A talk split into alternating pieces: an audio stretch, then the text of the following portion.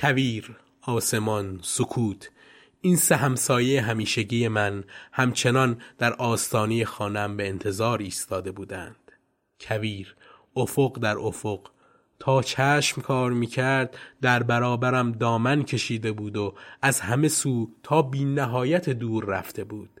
سوخته و تافته، غمگین و پرسراب، آسمان بر بالای سر ایستاده سکوت کرده بود، زلال، آبی و پرآفتاب.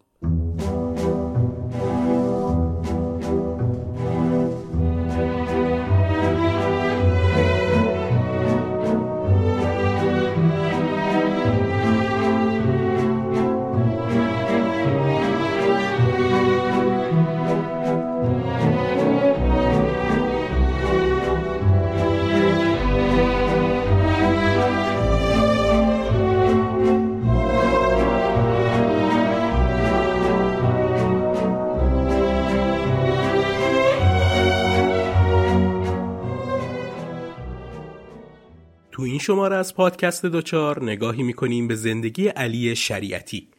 دچار به سراغ شخصیت‌هایی میره که دچار یه وضعیت غیرعادی شدن. این وضعیت میتونه تراژیک، متحورانه یا حتی عاشقانه باشه. امروز سراغ کسی رفتیم که تخصص عجیبی در داشتن و درست کردن دشمن‌های فکری و ایدئولوژیک داشت. هیچ فرقی هم نمی‌کرد در کدوم جناح باشه طرف مقابل. همیشه سر چهارراه حوادث یه جایی به خصوص و منحصر به فرد برای خودش داشت. چپ‌ها، مذهبیون سنتی، روحانیت تا لیبرال‌ها باهاش توی خصومت ابدی قرار گرفتن. شریعتی به خاطر نقدهایی که به روحانیت داشت همیشه مورد لعن و نفرین بود. چون از جریان چپ و کمونیست اسلامی شده استفاده می‌کرد، مورد نفرت توده‌ای‌ها هم قرار گرفت. چون از فلسفه هایدگر و سارتر برای جهانبینی دینی استفاده میکرد، مورد مناقشه و نفرت روشنفکرها هم بود. کسی که چیرگی خاصی در سخنرانی و تهییج کردن توده ها داشت. حرفهایی با تحمایه های شاعرانه از مسلمانی دو آتیشه که دینی، عرفانی و گاهی فلسفی از نظر منتقدانش به جاده خاکی میزد و به نقل یکی از نویسنده های زندگی نامش مسلمانی بود در جستجوی ناکجا. دل خوشی از درس خوندن و درس دادن نداشت. از رشته‌ای که فارغ التحصیل شده بود هم دلزده بود. پوچی همیشه همراهش بود. گاهی به اوج می رسید به طوری که به مرگ و خودکشی فکر می کرد. گاهی همین افسردگی و پوچی اون رو به سمت عرفان و مثنوی معنوی می برد و ازش لذتی در تنهایی و سکوت می ساخت. کتاب سلمان پاکش مورد خشم مذهبیون شیراز و تبریز قرار گرفت به طوری که کتابش در این دو شهر خریده و از بین برده شد. در دوره دانشگاه غیر سخنرانی‌های آتشین و جذب مخاطبین بیشمار علاقه‌مند به این شکل گفتگوهای تازه، کار عجیب هم کم نکرد. از احضار روح در میون دانشجوها و تکرار این مراسم بعد از چند روز، بی‌حوصلگی در تصحیح ورقه‌های امتحانی تا شاعرانه کردن همه مطالب دروس دانشگاهی تو ذهنش. شریعتی که مثل ستاره‌های موسیقی پاپ و سینما تو حسینیه ارشاد بود، با همه این دشمن‌هایی هم که برای خودش درست کرده بود، آخرین چیزی که بهش میگفتن اینه که با فکل و کراوات داره درباره دین و عرفان صحبت میکنه و شده رقیب روحانیت و مخالف جریان مطهری در حسینیه ارشاد. بعد از انقلاب 57 خیابون کورش کبیر رو به نام شریعتی تغییر دادن. تا دهه 70 خیلی خوانندگانی داشت که گفته‌هاش سر زبون‌ها بود، اما رفته رفته شروع به لطیفه سازی کردن از گفته‌هاش که هر جمله قصار اما بی‌مزه و بی‌مسمایی شده بود برای دکتر شریعتی. امروز هم تو برنامه طنز و استندآپ کمدی‌ها ازش جوک و حجو می‌سازن که قطعاً این راهی نبود که یک روشنفکر دینی باید می‌رفت و می‌دید. و این خودش سوالی در دل ایجاد میکنه که چرا قهرمان‌های پرشور دهه‌های پیشین شدن سوژه لطیفه‌های دوران حاضر.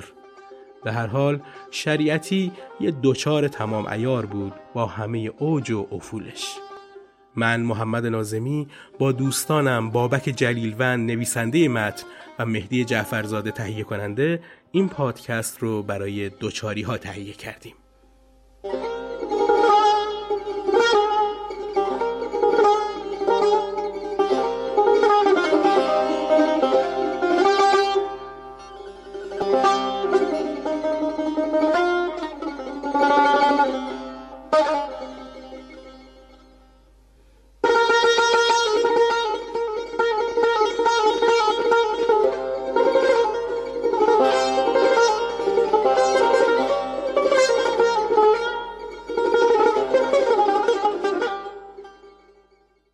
علی شریعتی فرزند محمد تقی و زهرا در 2 آذر 1312 شمسی توی روستای کوچک کاهک در 7 کیلومتری سبزوار به دنیا آمد. خانواده مادر علی تو کاهک زندگی می‌کردن و علی تو دنیای خانواده مادری بود که متولد شد. علی تنها پسر خانواده باقی موند. 3 خواهر هم داشت: طاهره، طیبه و بتول که افسانه صداش می‌کردن. علی توی خانواده پرعاطفه و زیر طبقه متوسط رشد کرد. زهرا مادر علی از یه خانواده خرده مالک و زمیندار روستایی بود که نمونه زنی متکی به خودش و سخت کوشت با شاکله‌ای مذهبی بود. دوستی از دوران کودکی علی میگه بارها به خونه علی میرفته اما هیچ وقت روی مادر علی رو ندیده، حتی برای یه بار. مادر علی که شخصیت متدینی داشت وظیفه بزرگ کردن بچه ها رو تو خونه به عهده گرفته بود و پدرش محمد تقی مشغول فعالیت‌های مذهبی و سیاسی بود و برای امرار معاش توی چندین مؤسسه آموزشی تدریس عربی و متون دینی رو انجام میداد و مدتی هم معلم مدرسه شرافت مشهد بود. این پدر که جلوتر بیشتر بهش میپردازیم یکی از مهمترین شخصیت‌ها و استادهای اولیه علی شریعتی بود. شریعتی در موردش نوشته: پدرم، نخستین سازنده ابعاد روحم، کسی که برای اولین بار هم هنر فکر کردن را به من آموخت و هم فن انسان بودن را. نخستین بار مرا با کتابهایش رفیق کرد. من از کودکی و از سالهای نخستین دبستان با رفقای پدرم کتابهایش آشنا شدم و مانوس.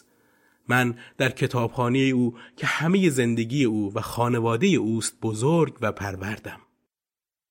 پدر علی محمد تقی که مثل خانواده خودش و برادرهاش تحصیلات دینی در مشهد و قم انجام داده بود، مردی متدین و به شدت مذهبی بود، به طوری که بعد از تحصیل میتونست وارد اداره عدلیه اون زمان بشه که رفاه و حقوق مناسبی هم براش فراهم کنه، اما ترجیح داد فقط به تدریس و معلمی مشغول بشه و اعتقاد داشت از این راه میتونه خدمت بزرگتری به جامعه نشون بده تا عدلیه. معلمی متون مذهبی انقدری براش مهم بود که دوست داشت در آینده علی هم شغل معلمی رو پیشه کنه. محمد تقی با 2 سنت دیرینی پدران خودش ودا کرده بود. اول اینکه با پایان تحصیل برای ادامه زندگی و کار به مزینان برنگشت و دوم اینکه با وجود داشتن شرایط لازم برای پوشیدن عمامه و عبای سنتی ترجیح داد کت و شلوار فرنگی بپوشه و کلاه شاپو به سر بذاره که برای همچین تیپ خانواده‌هایی در اون زمان سنت شکنی خیلی بزرگی بود. این سنت شکنی بعداً به علی هم میرسه با شکل و فرمی متفاوت تر. اما محمد تقی با همه این سنت شکنی ها از حرفه اجدادش دست نکشید و تدریس علوم دینی رو تا آخر ادامه داد.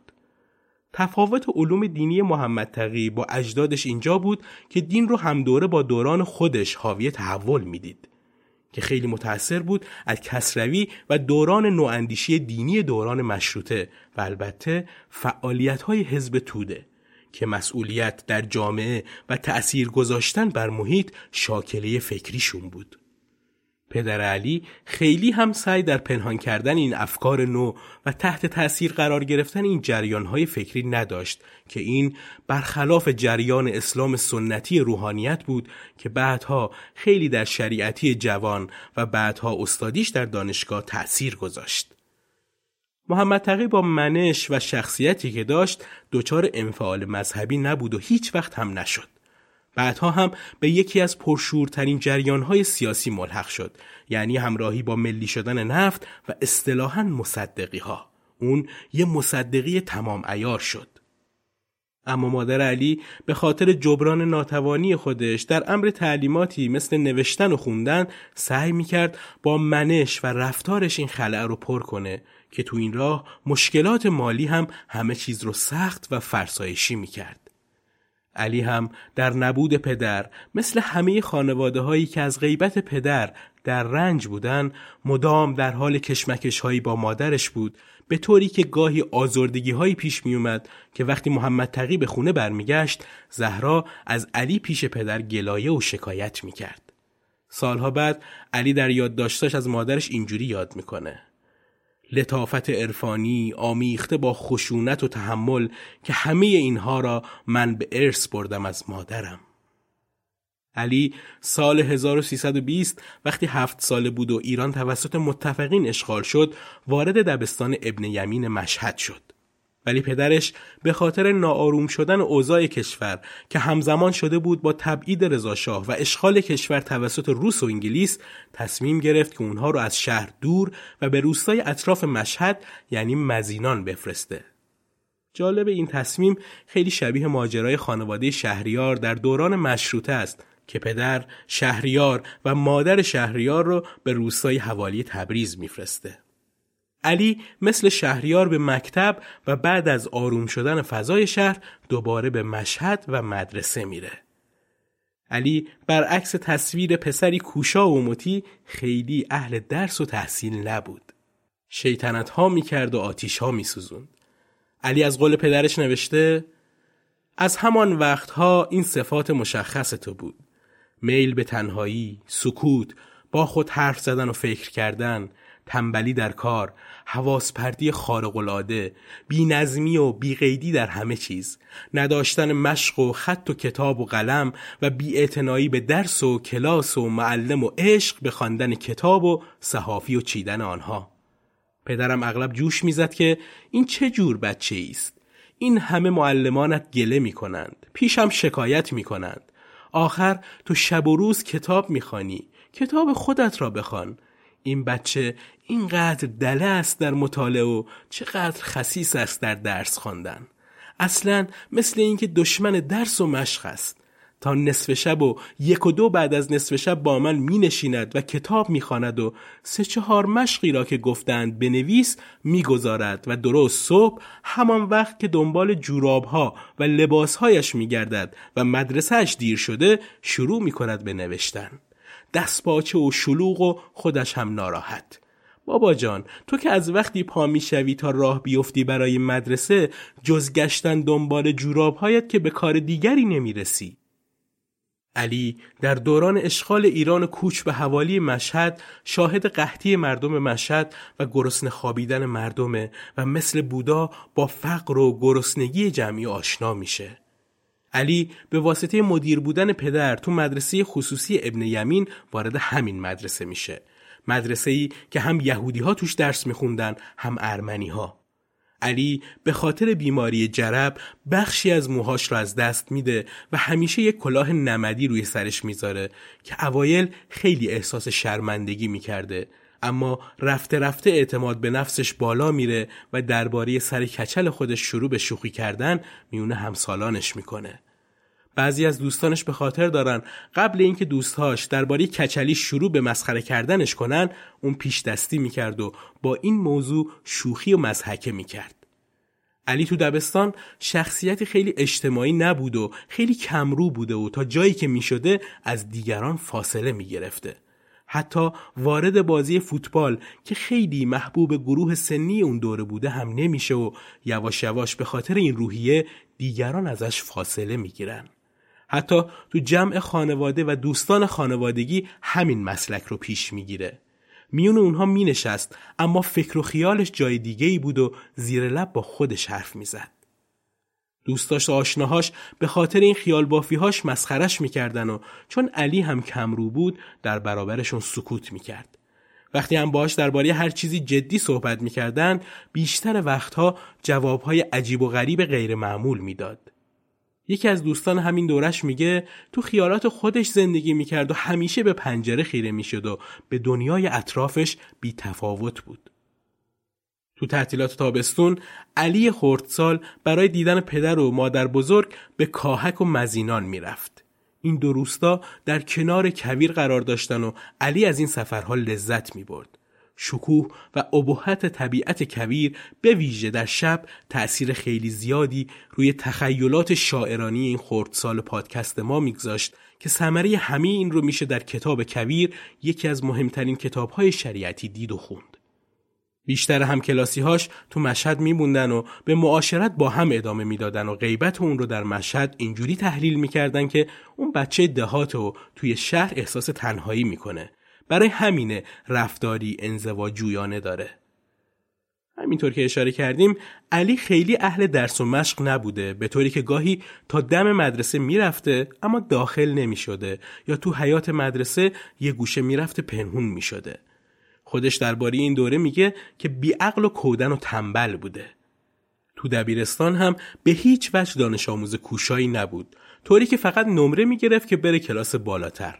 همه توقع داشتن پسر محمد تقی مثل خودش کوشا و با نظم باشه، اما این انتظار هیچ وقت به ثمر نمی نشست. اما علی هر چقدر اهل درس نیست، اهل کتاب خوندنه و همیشه هم مغزش رو با فلسفه و عرفان داغ نگه می داره. اما نه کامل دل به فلسفه میده و نه روحش رو به مذهب. این درد و یأس و دوپارگی روح رو خیلی مشتاقانه حفظ میکنه. انگار یه جورایی ازش لذت میبره. این موقع است که میره سراغ کتاب‌های موریس مترلینگ و آناتول فرانس و از روی این کتاب‌ها یادداشت برمی‌داره و سعی می‌کنه با مثنوی و معنوی خلایی که در درونش به وجود میاد رو برطرف کنه. علی در دبیرستان هم همین روحیه منزوی رو نگه می‌داره، با این تفاوت که این بار سکوت کلاس رو گاهی با متلک و شوخ زبانی و ترکیبش با رکگویی به هم می‌زنه. و اولین جرقه‌های اجتماعی شدن، یا بهتر بگم جرقه‌های اجتماع رو در دست گرفتن رو یاد میگیره. یکی از کارهایی که در دبیرستان انجام داده، طوری که هنوز همکلاسیاش از خنده روده بر میشن، آوردن موش سر کلاس و رها کردنش زیر پای معلم بود. علی تو دبیرستان به فردی شکم پرست هم شهره بود، کسی که همیشه دهنش پر توت و دستش خربوزه مشهدی بود. یکی از تفریحات اون موقع مشهد رفتن با دوچرخه به باغ ملی بود برای خرید میوه‌های فصل و خوردنشون، اما چون علی آهی در بساط نداشت دیگران جورش رو می‌کشیدن. سیگار کشیدن هم از کلاس 8 شروع کرد، پنهان از پدر و مادر. بیشتر هم سیگارهای بی فیلتری رو می‌خرید که ارزان‌تر بودن و هزینه سیگار هم طوری بود که علی دیگه هیچ پولی براش نمیموند که چیز دیگه‌ای بخره و همه پولش خرج دود سیگار میشد. تو 16 سالگی سیکل اول دبیرستان رو گرفت که میشه کلاس 9 نظام قدیم و وارد دانشسرای مقدماتی شد. هیچ علاقه‌ای به دانشسرا نداشت و دوست داشت تحصیلات عالی انجام بده، اما با تأکید پدر که بیشتر به خاطر وضعیت بد مالی و اینکه حتما علی هم راه اون را ادامه بده، علی مجبور شد به دانشسرا بره. دانشسرا هم اینجور بود که توی 2 سال بچه ها رو آموزش میدادن و کل هزینه های خوابگاه و خورد و خوراک رو دولت پرداخت میکرد و ماهی هم 80 ریال که مبلغ قابل توجهی در این دوره بوده به دانش آموزان میدادن و کسانی که ساکن اطراف مشهد هم بودن میتونستن پنجشنبه و جمعه ها به خونه هاشون برن. توی دانشسرا قوانین سختی مثل پادگان حکم فرما بود، مثل پا شدن صبح زود و خوندن نماز و مرتب کردن تخت و به صف شدن. همینطور موظف بودن لباس تمیز و موهای همیشه مرتب داشته باشن. راجع به همین دوره که ماجراهای سیاسی نفت هم بود نوشت: من در آغاز نهضت ملی نفت سیاسی نبودم، غرق کتاب و تصوف بودم. اندیشیدن عقلی و نسل بیدار همزمان پیشروتر از من بود و بیدارتر و زودتر از من آتش درونشان تابیده بود. من غرق در هوای دیگران بودم و در آسمانها سکونت داشتم. تو سال 2 دانشسرا که همزمان با اوجگیری نهضت ملی و نخست وزیری دکتر محمد مصدق بود، همه چیز تغییر کرد و هر کسی مقدار سوادی داشت خیلی جدیتر درگیری ماجرا بود. اینجا همون جاییه که شریعتی از خیال و هپروتی بودن کنده میشه و داره وارد دنیایی میشه که عقیده و ایمان و قلم و حماسی سازی های ذهنیش چیزی میشه که بعدها آیندهش رو مشخص میکنه. البته این بیرون ریزی های فکری و سیاسی در همون انجمن های دانشسرا بود. خیلی هنوز به محیط بیرون راه پیدا نکرده بود و جاه طلبی بزرگش در اون زمان با نوشتن کتاب ابوذر کمی رنگ و لعاب دیگه‌ای به خودش گرفت. بعد از دانشسرا معلم دبستان شد و شبانه هم درس خوند و برای کنکور حقوق در سال 1332 خودش رو آماده می‌کرد که با تأسیس دانشکده علوم و ادبیات انسانی مهر 1334 وارد این دانشگاه شد. ورودش به این دانشگاه مثل ستاره‌های موسیقی بود، چون مثل بقیه دانشجوها وارد دانشگاه نشده بود. همه بعد از دبیرستان وارد دانشگاه شده بودند، اما علی در سن 22 سالگی با پیشینی سیاسی پدرش که در مشهد خیلی شهره بود و خودش هم از چهره‌های مصدقی پرشور بود و 2 کتاب هم ترجمه کرده بود با نام‌های کاشف الغطا و زندگینامه ابوذر که تو محافل به عنوان یه نواندیش جوان دینی ازش یاد می‌شد، پا به محیط دانشگاه ادبیات گذاشته بود. علی همزمان تحصیل تو دانشگاه در دبیرستان هم درس میداد که باعث میشد نه معلم نه دانشجویی باشه که سر وقت سر کلاس‌ها حاضر باشه، به طوری که مجبور بود مدام از اساتید وقت بگیره و برای غیبت‌های طولانی توجیه و تفسیر کنه که حتی نزدیک بود از دانشگاهش هم اخراج بشه، که این اتفاق نیفتاد و علی تونست دانشگاه رو به پایان برسونه. تو دانشگاه به علی لقب کندو مزری داده بودن. مزر نوعی اسلحه آلمانی بود که برای ایرانی‌ها زمانی خیلی آشنا و جا افتاده بود و به خاطر علاقه علی به فیلم‌های کن مینارد که هنرپیشه آمریکایی و کابوی بود و همیشه تفنگی تو دست داشت و شباهت پیشونی و ابروی علی به این بازیگر بهش میگفتن کندو مزری. البته این لقب فقط از روی شباهت و علاقه علی به این بازیگر نبود، بلکه به خاطر رسم جالبی بود که در اون موقع میان دوستان سیگاری علی برقرار بود که طبق این رسم هر کسی 2 نخ سیگار داشت باید یکیش رو به علی میداد. علی با دوستاش بیشتر وقتها از منطقه دلخواهش به نام کوهسنگی به گردش و تفریح میرفتن و در پی این پیاده رویها علی با نکته‌بینی و ظرافت به مسائل عرفانی و سیاسی میپرداخت. با اینکه مدتی بود از جامعه سیاسی خودش رو دور کرده بود، اما در این پیاده رویها بحث‌های روز و سیاسی کم نمی‌کرد که دل این دوستان رو با خودش می‌برد. تو همین گردش‌ها بود که علی انتقاد خودش رو از روحانیت می‌کنه و میگه برای ارشاد و هدایت مردم نیازی به عمامه نیست. تو دانشگاه بود که شروع به شعر گفتن کرد با تحمایه‌های خودشناسی در هستی. شعری گفت با عنوان من چیستم و غریب راه که با این شعر گفتنها تونست دل استادهای ادبیات دانشگاه رو ببره. من چیستم؟ افسانی خموش در آغوش صد فریب، گرد فریب خورده ای از عشوه نسیم، خشمی که خفته در پس هر زهر خنده‌ای، رازی نهفته در دل شب‌های جنگلی.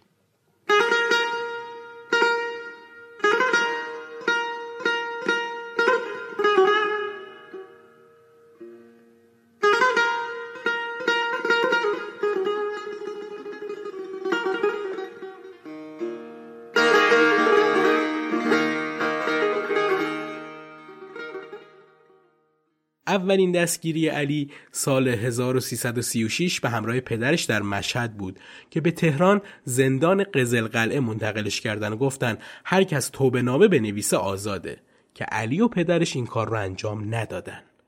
برای تنبیه گویا اونها رو به تیرکی میبندن و ترتیب یه اعدام سوری رو میدن که این حادثه تا پایان عمر با علی موند و البته بعد از مدتی هم آزاد شد. یکی از اتهامات علی این بوده که به شاه توهین و فحاشی کرده که شریعتی با رد این اتهام میگه نه از کسی غیبت میکنه نه به کسی فحش میده و سعی میکرده با مباحث پیچیده و کمی رندی بازجوهاش رو خسته کنه.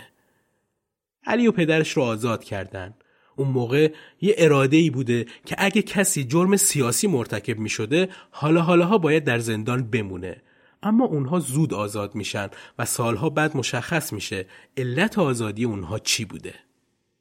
حدود 11 سال بعد که شریعتی دوباره در یادداشت‌هاش به بازجویی‌هاش اشاره میکنه، میگه با خشونت باهاش برخورد شده، اما از گزارش بریده و سانسور شده ساواک که قسمت شکنجه کردن زندانی‌ها رو حذف کرده مشخصه اظهارات علی با جبهه ملی سازگاری داشته که ضمن ملیگرایی و مصدقی بودن خودش موضع خودش رو در قبال کمونیست روشن میکنه و سلطنت مشروطه رو تایید میکنه، که 4 روز بعد از این نوشته ها علی و پدرش آزاد میشن و نوشته میشه که دیگه اونها متهم سیاسی نیستن و دوباره مشغول کار و تدریس میشن. بعد نیست تأکید کنیم دوباره که علی در دوره دانش سراست که دچار بلوغ روحی میشه که همزمان شده با ملی شدن صنعت نفت. دوره‌ای که جوانها درگیر شعارها و وعده‌های احزاب مختلف دارن خودشون رو پیدا میکنن. دوره‌ای که میشه بهش عصر بیداری این نسل دونست. عصری که هنجارهای مرسوم جامعه از هم فرو میپاشه. تغییرات جامعه به دنبال دستور زبان جدیدی بود و هیچ خانواده یا نهاد اجتماعی نمیتونست برای خودش گوشه‌ای پیدا کنه و در مقابل تغییرات خودش رو محافظت کنه. این دوره همون دوره‌ایه که نسلی بالاخره به دنبال رویاهای سیاسی خودشون گام برداشتن و ایران رو میخواستن وارد دنیای جدیدی بکنن. این عصر خیلی دیر اتفاق افتاده بود و ممکن بود حالا حالاها این فرصت تغییر پیش نیاد.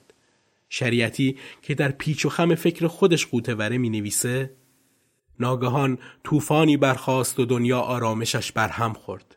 کشمکش از همه سو در گرفت و من نیز از جایگاه ساکت تنهاییم کنده شدم و داستان آغاز شد.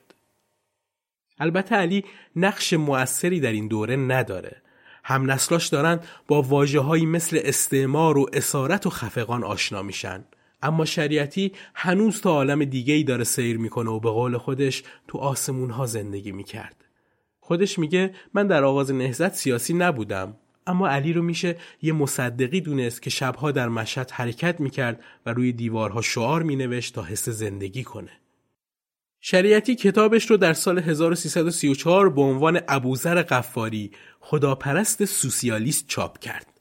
شریعتی با عنوان فرعی خداپرست سوسیالیست میخواست ابوذر رو به عنوان الگوی کامل خداپرستان سوسیالیست معرفی کنه. شریعتی با این الگو و نمادپردازی از ابوذر آرمان خودش رو در یک نهضت اسلامی مترقی میدید. شریعتی با گرفتن سوسیالیسم از غرب و بافت و ترکیبش با اسلام به سوسیالیسم اسلامی رسیده بود. شریعتی میگفت اگر شعار سوسیالیسم این است که از هر کس مطابق استعدادش و به هر کس مطابق کارش، ما آن را در مبارزات دلیرانه ابوذر به طرز پرشکوهی در 13 قرن پیش مشاهده میکنیم. تو فقر توجیه میکنی و گرسنگی را که محبوب خدا در جهان گرسنه و پیغمبر اسلام سنگ به شکمش میبست از گرسنگی، پس مردم گرسنه جهان در گرسنگیتون شاکر باشه و حتی کسانی که موجب گرسنگی شما را فراهم کردن اونها را به عنوان عوامل خوشبختی و سعادت و نجات دنیوی و اخروی ستایش کنید. اون خدا و دینی که من بهش معتقدم دین توجیه فقر نیست. ابوذر بزرگترین تربیت شده علی و پیغمبر اسلام میگه وقتی فقر وارد خانه میشه از در، دین از در دیگه در میره.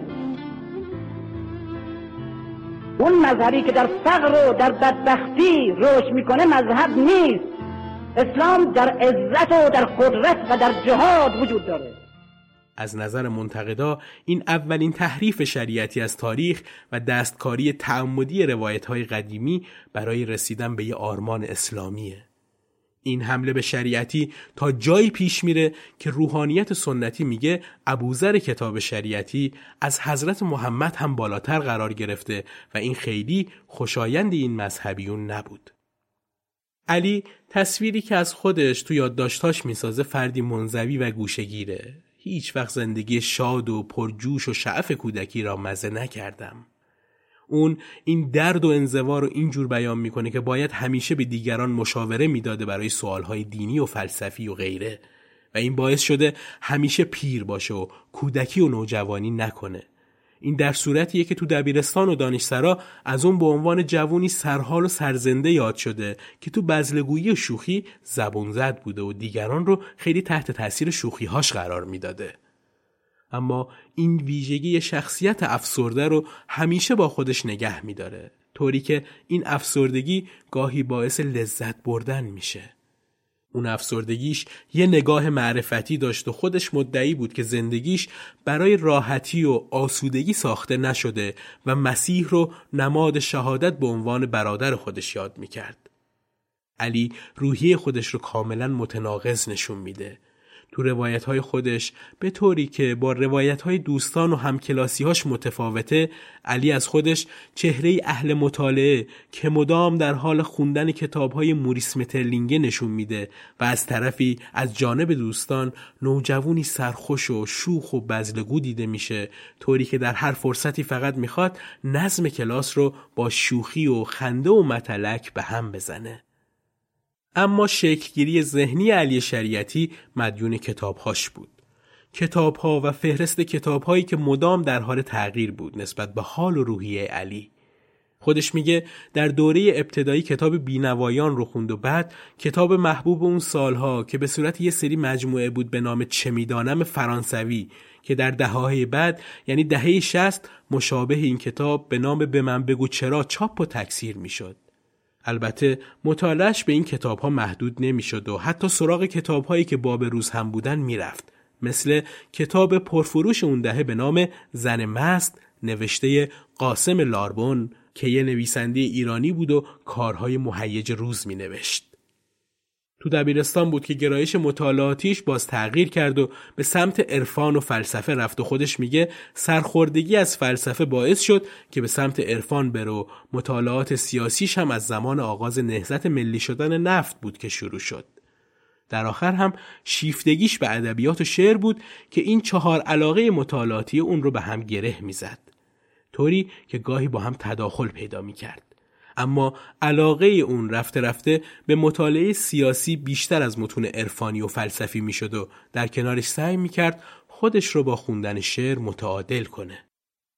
موریس مترلینگ یکی از قهرمانهای همیشگی علی باقی موند. شاعر و نویسنده سمبولیست بلژیکی که علی در جایی میگه این نویسنده باعث شد ورای حقیقت رو با کتابهاش ببینه و درک کنه.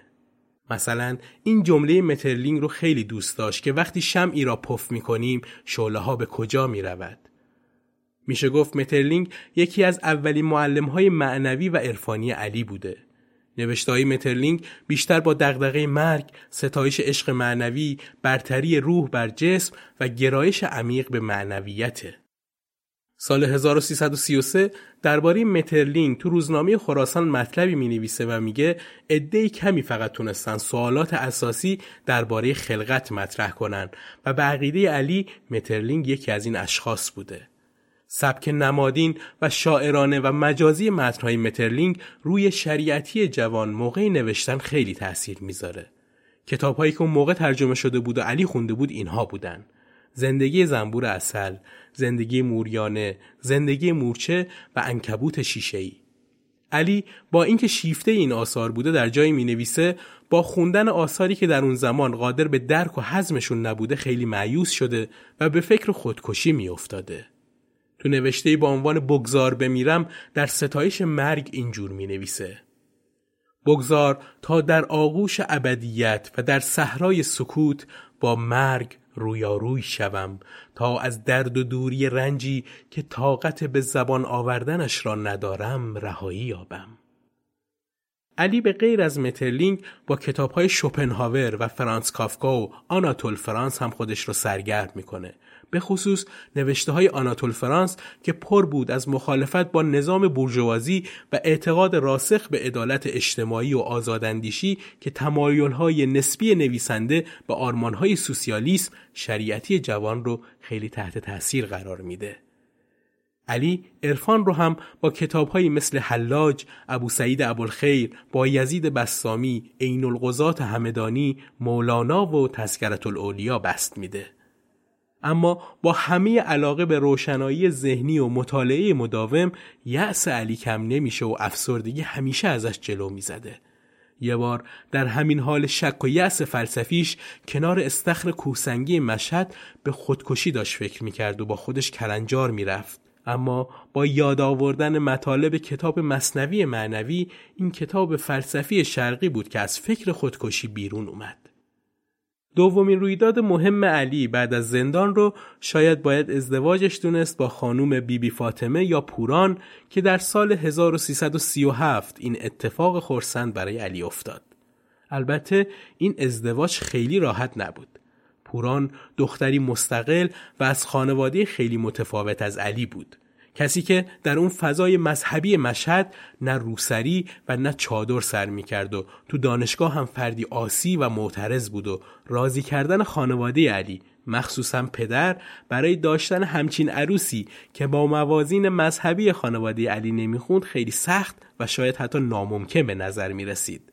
اما چیزی که مشخصه، علی دلباخته این دختر سرزنده و متکی به خودش شده بود. از اینکه کسی مثل خودش تو مشهد هست که زیر بار رعایت موازین شاه دوستی رایج نمیره خیلی خوشحال و مسرورش میکرد. حدود یه سالی این درخواست خواستگاری و ازدواج و رد و بدل کردن پیغام طول کشید. حتی خواستگاری اول علی از پوران با جواب نه پوران مواجه شد، چون پوران میخواست تحصیلش رو تموم کنه و این ازدواج رو مانع درس خوندن میدونست.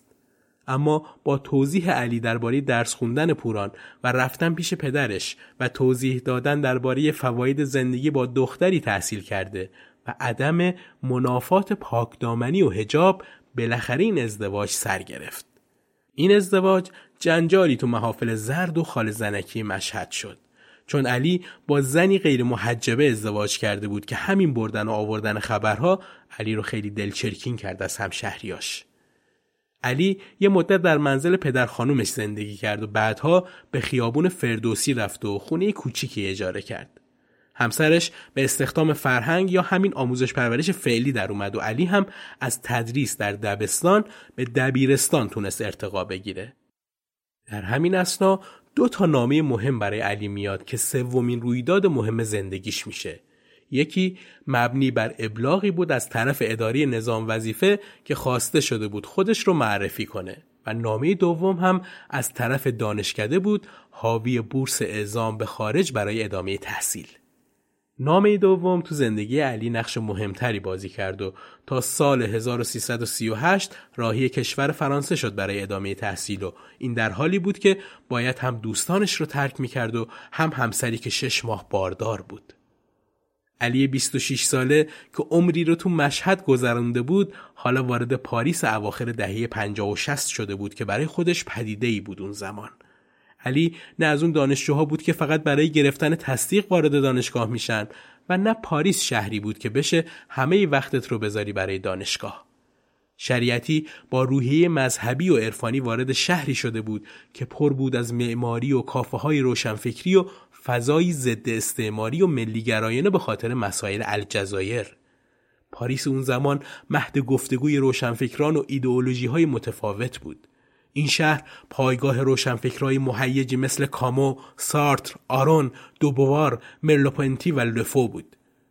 شریعتی مثل کسی بود که از غارنشینی و از دخمه تاریک و خفه خودش خارج شده بود و در سر و صدا و نور خورشید داشت زندگی رو ادامه میداد.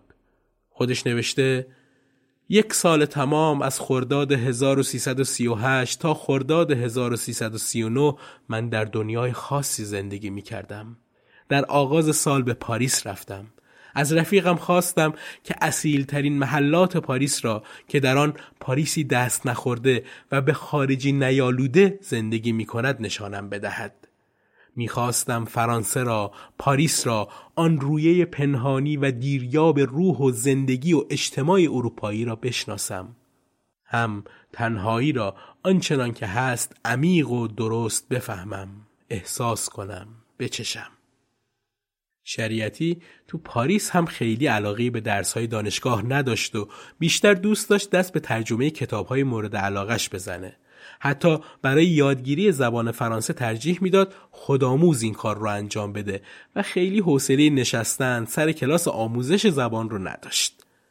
شریعتی مثل اکثر ایرانی‌های خارج رفته و موندگار شده درگیر عطر وطن و خربوزه مشهدی شد و تنها تسلای خودش رو در چیزهایی میدید که اون رو یاد ایران میندازه.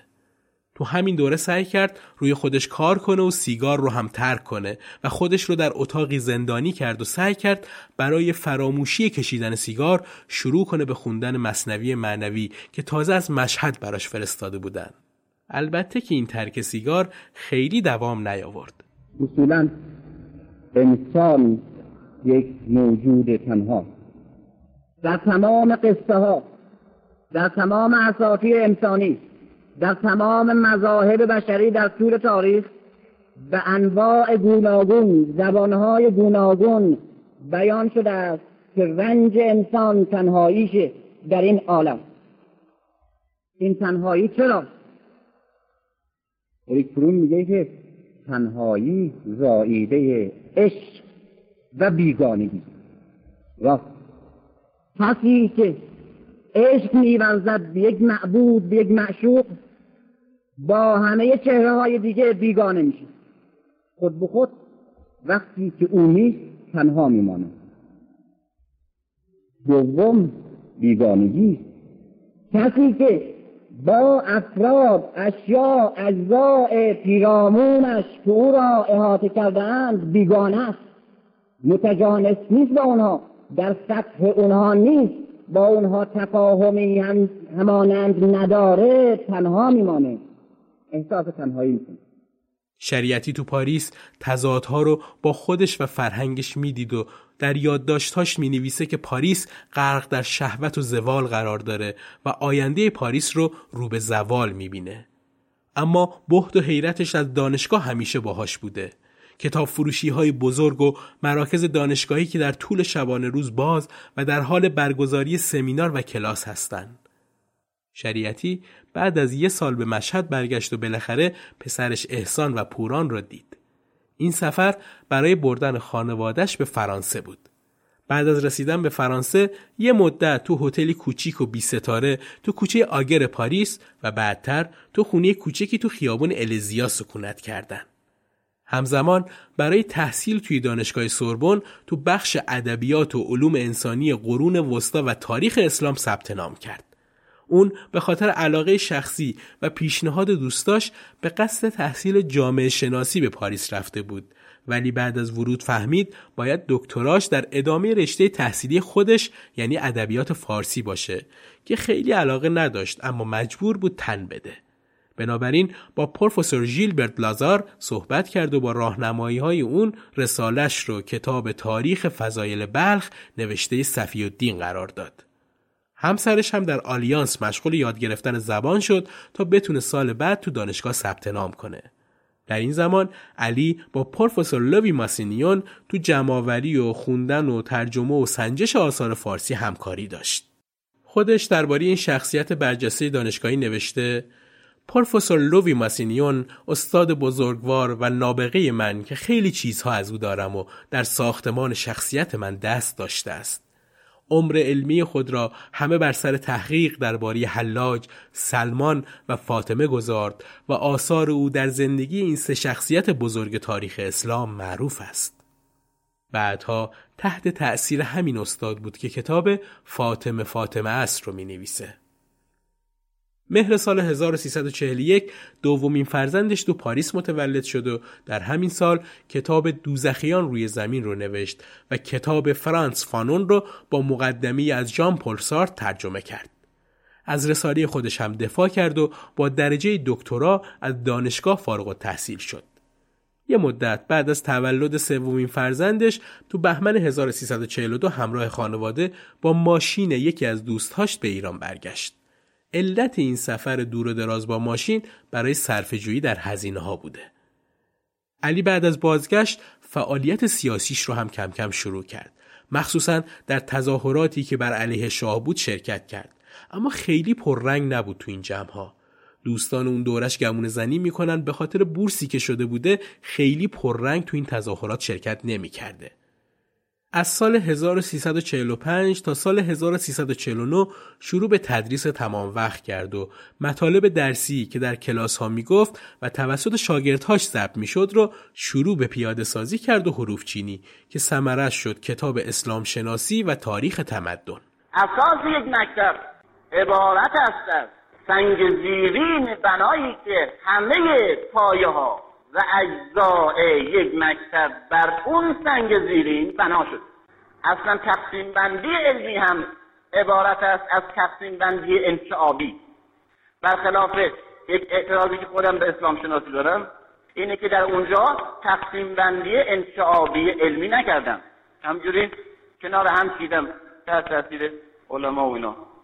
در تاثیر همین دانشمندانی که کتاب می‌نویسن، منم هی گفتم اصول اسلام یک اینه، دو اینه، سه اینه، چهار اینه.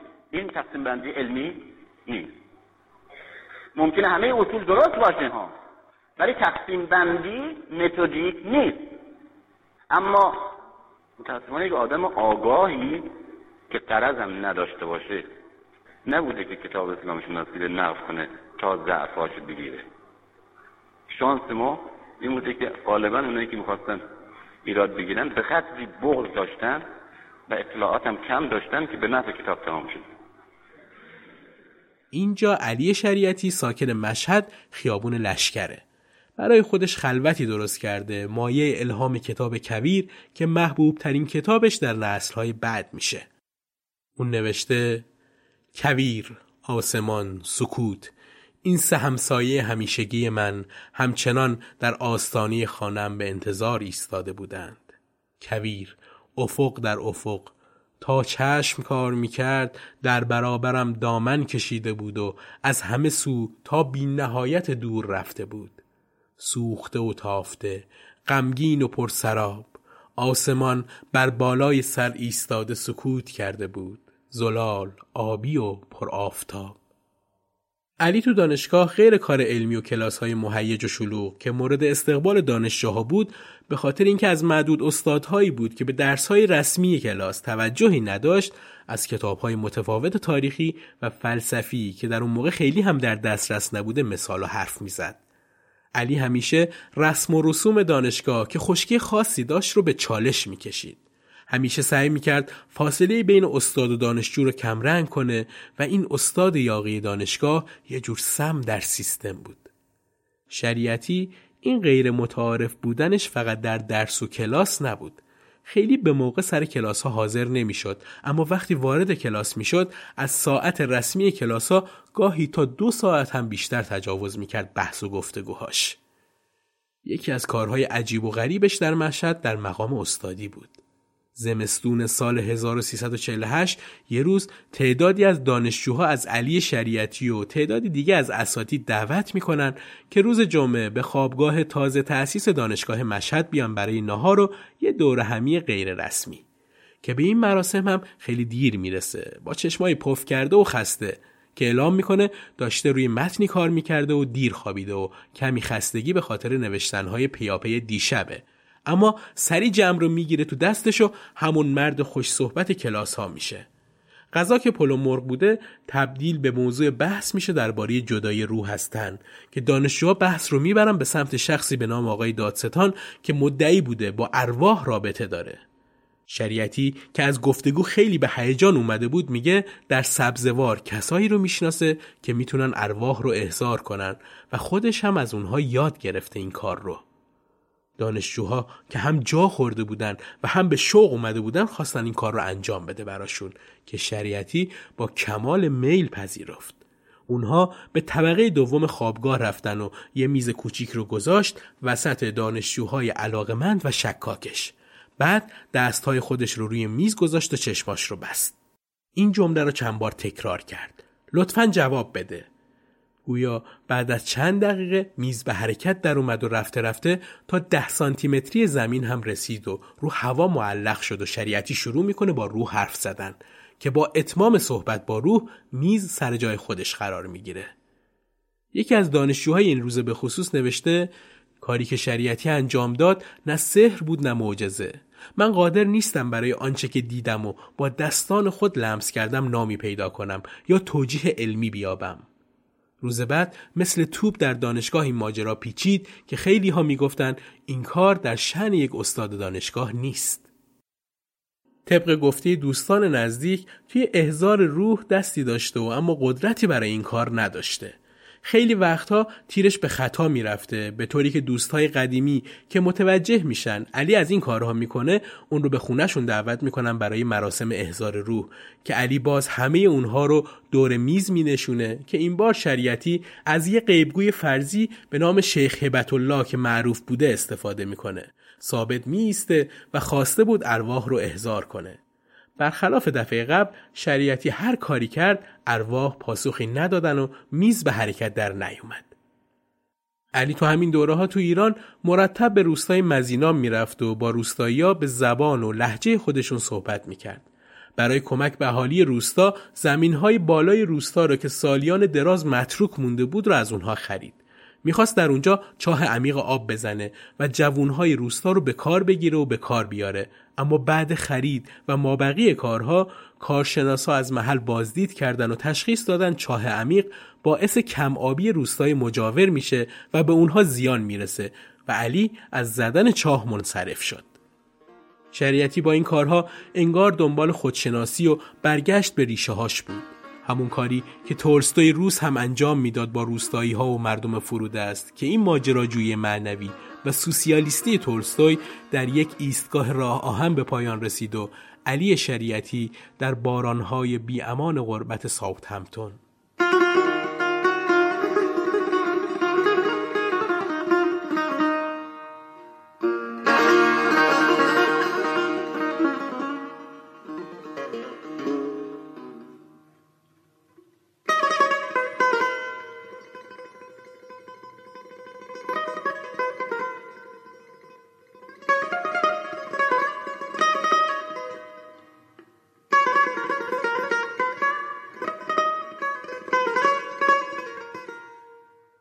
علی در سال 1347 مهمترین کتاب و شاید بشه گفت شخصی ترین نوشته‌اش یعنی کویر رو منتشر کرد. کتاب توتم پرستی و اسلام شناسی رو در همین سال به پایان رسوند و به دعوت مرتضی مطهری برای سخنرانی به حسینیه ارشاد رفت که متن‌های پرشور و سخنرانی‌هاش تا مدت‌ها طنین‌انداز محفل‌های روشنفکری و مذهبی بود. سخنرانی‌هایی که تبدیل به کتاب و کاست شدن عبارت بودن از اقبال مصلح قرآن، پدر ما در ما متهمیم، مذهب علیه مذهب، تشیع علوی و صفوی و یه سری سخنرانی‌های دیگه. علی تو حسینیه ارشاد تونست تغییرات زیادی بده و جلسه ها رو مرتب و منظم برقرار کنه و گروه‌های تحقیقاتی مثل گروه تئاتر، گروه ادبیات، گروه کودکان و نوجوانان و گروه تحقیقات قرآن و نهج البلاغه رو راه بندازه که نشون از علاقه به فعالیت‌هاش در حسینیه ارشاده. سال 1352 ماموران ساواک به خونی اون تو مشهد رفتن. خانواده شریعتی در حال اسباب کشی و انتقال به تهران بودن. کتاب ها و اساسیه خونه بسته‌بندی شده و تو سطح خونه پخش بود. ساواک همه کتاب هایی که نویسنده روسی داشتن رو با خودشون بردن. در اون زمونه بیشتر جریان روشنفکری که دستگیر میشد سویه های کمونیستی و چپی داشت و کتاب های شریعتی هم همین سویه ها رو تقویت میکرد که اون چپی و توده‌ای باشه. خانواده علی به تهران اومدن و علی هم پنهانی و تنهایی به تهران اومد و در منطقه سراسیاب تو جنوب تهران مخفی شد. گهگاهی هم همسرش به دیدنش میرفت. علی چند باری هم محل زندگیش رو تغییر داد. همزمان پدرش هم به جرم سیاسی در زندان بود. مهر سال 1352 شریعتی تصمیم گرفت پایان بده به این شرایط زندگی پر استرس و تصمیم گرفت خودش رو تسلیم کمیته شهربانی کنه. جالبه وقتی میره و خودش رو معرفی کنه بهش میگن بره و فردا بیاد. خیلی عجیبه، کسی که قرار بوده دستگیر بشه دم خونش حالا که خودش رو معرفی کرده میفرستن بره و فردا بیاد و خودش رو تحویل بده. انگار که داری قسمتی از فیلمساز سورئالیست دنیا لوئیس بونوئل رو تماشا میکنی. این بار که رفت اون رو به سلولی بردن و نزدیک به 18 ماه در زندان بود. توی زندان میگن یکی از بازجوها داشته از وطن پرستی و این چیزها برای پایین آوردن روحیه علی حرف میزد و با قاطعیت میگفته شاه مظهر تمامیت ارضی و وحدت ملی و استقلال ایرانه، سمبوله و هر کس با شاه مخالفت کنه خائن و بیوطن و ضد ملیه. شریعتی هم در جواب میگه بنابراین همه شاهانی که تا کنون بودند همه خائن و بیناموس و بیوطن هستند، چون همه آنها با شاه قبل از خود در می افتادند تا خود بتوانند به قدرت برسند. اما اسفند 1354 شاه ایران محمد رضا پهلوی برای حضور در کنفرانس سران اوپک راهی کشور الجزایر شد و در مدت اقامتش ژاک برک جامعه شناس دانشگاه سوربون موقع دیدار مستقیم شاه از اون درخواست کرد که شریعتی از زندان آزاد بشه و همینطور وزیر امور خارجه الجزایر که زمانی همکلاس شریعتی بود این درخواست رو تکرار کرد که شاه دستور آزادی شریعتی رو بده. به این شکل بعد از 18 ماه شریعتی با وساطت این دوستان دانشگاهی و خارجی آزاد شد. این شوق و هیجان آزادی خیلی طول نکشید. یأس بیکاری و از همه مهمتر اینکه دیگه نمیتونه سخنرانی داشته باشه زندگی علی رو به حالی از ناامیدی ابدی تبدیل کرد. زندان با اینکه غیر قابل تحمل بود براش، اما باز براش یه چالش داشت، بقا و امیدواری برای رهایی. اما حالا رها شده بود در زندگی بی هیچ چالشی. به نوشته‌های خودش که رجوع می‌کنیم این خونه نشینی براش از زندان هم آزاردهنده تر بود. حس می‌کرد دیوارهای خونه بهش هجوم می‌برند. شده بود قهرمان کتاب تهوع از فیلسوف مورد علاقه‌اش سارتر. پی در پی سیگار می‌کشید، به طوری که خودش نوشته من سیگار نمی‌کشم، کبریت مصرف می‌کنم. خانواده‌اش که نگران سلامتی علی بودن برای تغییر حالش اون رو به سواحل خزر می‌برند. اما علی فقط کنار ساحل میشینه و فقط سیگار میکشه و از هیچ هوایی و دریایی نمیتونه لذت ببره. یادداشت کرده اگر اجباری که به زنده ماندن دارم نبود، خودم را در برابر دانشگاه آتش میزدم. علی که دیگه درگیر دانشگاه و حسینیه ارشاد نبود، بیشتر با بچه‌هاش وقت میگذروند. به خصوص احسان که حالا 16 ساله بود و با پدر در بحث و فکر و یادگیری زبان عربی فعالیت میکرد. اما این رفاقت شکل گرفته پدر و پسر خیلی طول نکشید. احسان گرایش هایی به سازمان مجاهدین پیدا کرده بود و فعالیت های سیاسی انجام میداد که خیلی علی از این موضوع رضایت نداشت و باعث شد بعد از دستگیری گسترده مجاهدین تصمیم بگیرن احسان رو به خارج بفرستن تا از این قائله دور بشه که این آخرین باری بود پدر و پسر همدیگر رو میدیدن. احسان به واشنگتن رفت برای ادامه تحصیل و زندگی. در اینجا یه اشاره هم به ماجرای ارشاد بکنیم بد نیست.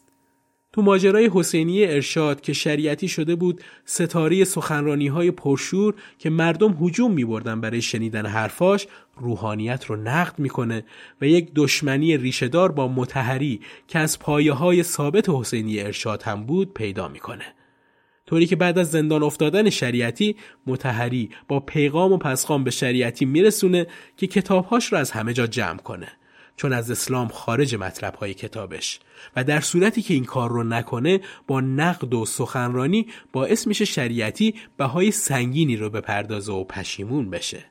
حتی بعد از مرگ شریعتی مطهری بیخیالش نشد و به امام خمینی نامه‌ای نوشت و اون رو متهم کرده بود که کمترین گناه این مرد توهین به روحانیت و در ادامه نامه به پیروان و خود شریعتی انگ منحرف زده شده بود و خواسته شده بود کتاب‌های شریعتی دیگه چاپ نشه و از بازار جمع بشه. مطهری از شریعتی به عنوان ملعون یاد کرده بود. جالبه که این بحث‌های مطهری باعث اختلاف نظرهای شدید بین خود روحانیون شده بود. حتی میگن صادق خلخالی تمام قد از شریعتی دفاع کرده بود.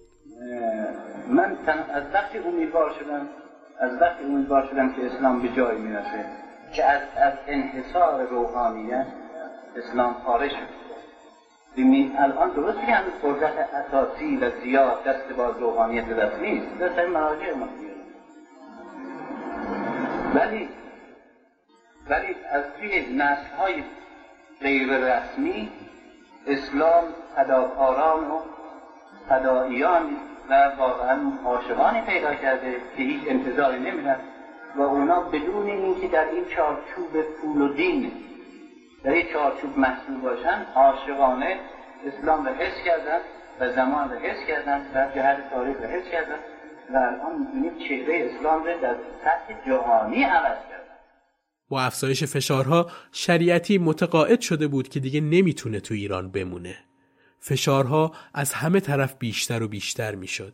خونه نشینی و بیپولی و کمک خرجی از طرف دوستها غرورش رو سخت جریحه دار کرده بود و دم به دم ساواک احضارش میکرد و فشار رو بر شریعتی بیشتر و بیشتر میکرد و ازش خواسته بودن کارهایی رو انجام بده.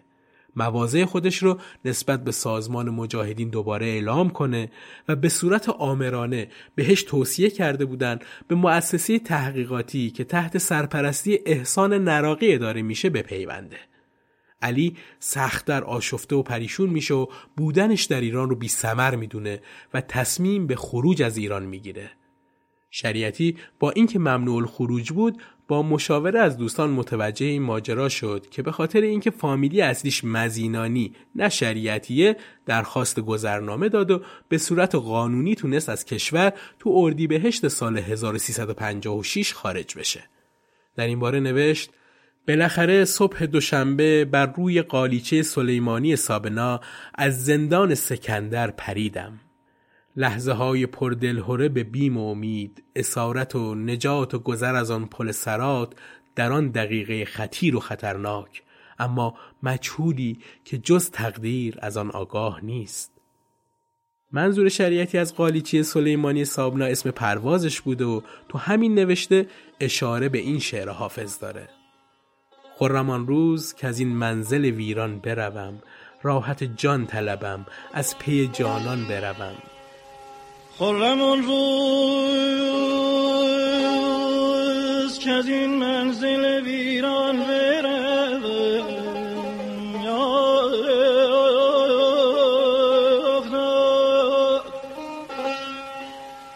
راحت جان طلبم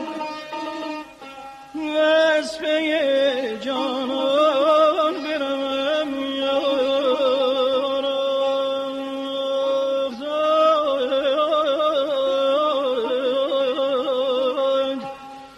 گرچه دانم که به جایی نبرد راه قریب قریب، من به بوی سر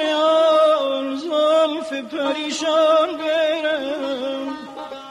دلم از وحشت زندان سکندر بگرفت، رخت بر بندم ما تا ملک سلیمان برم.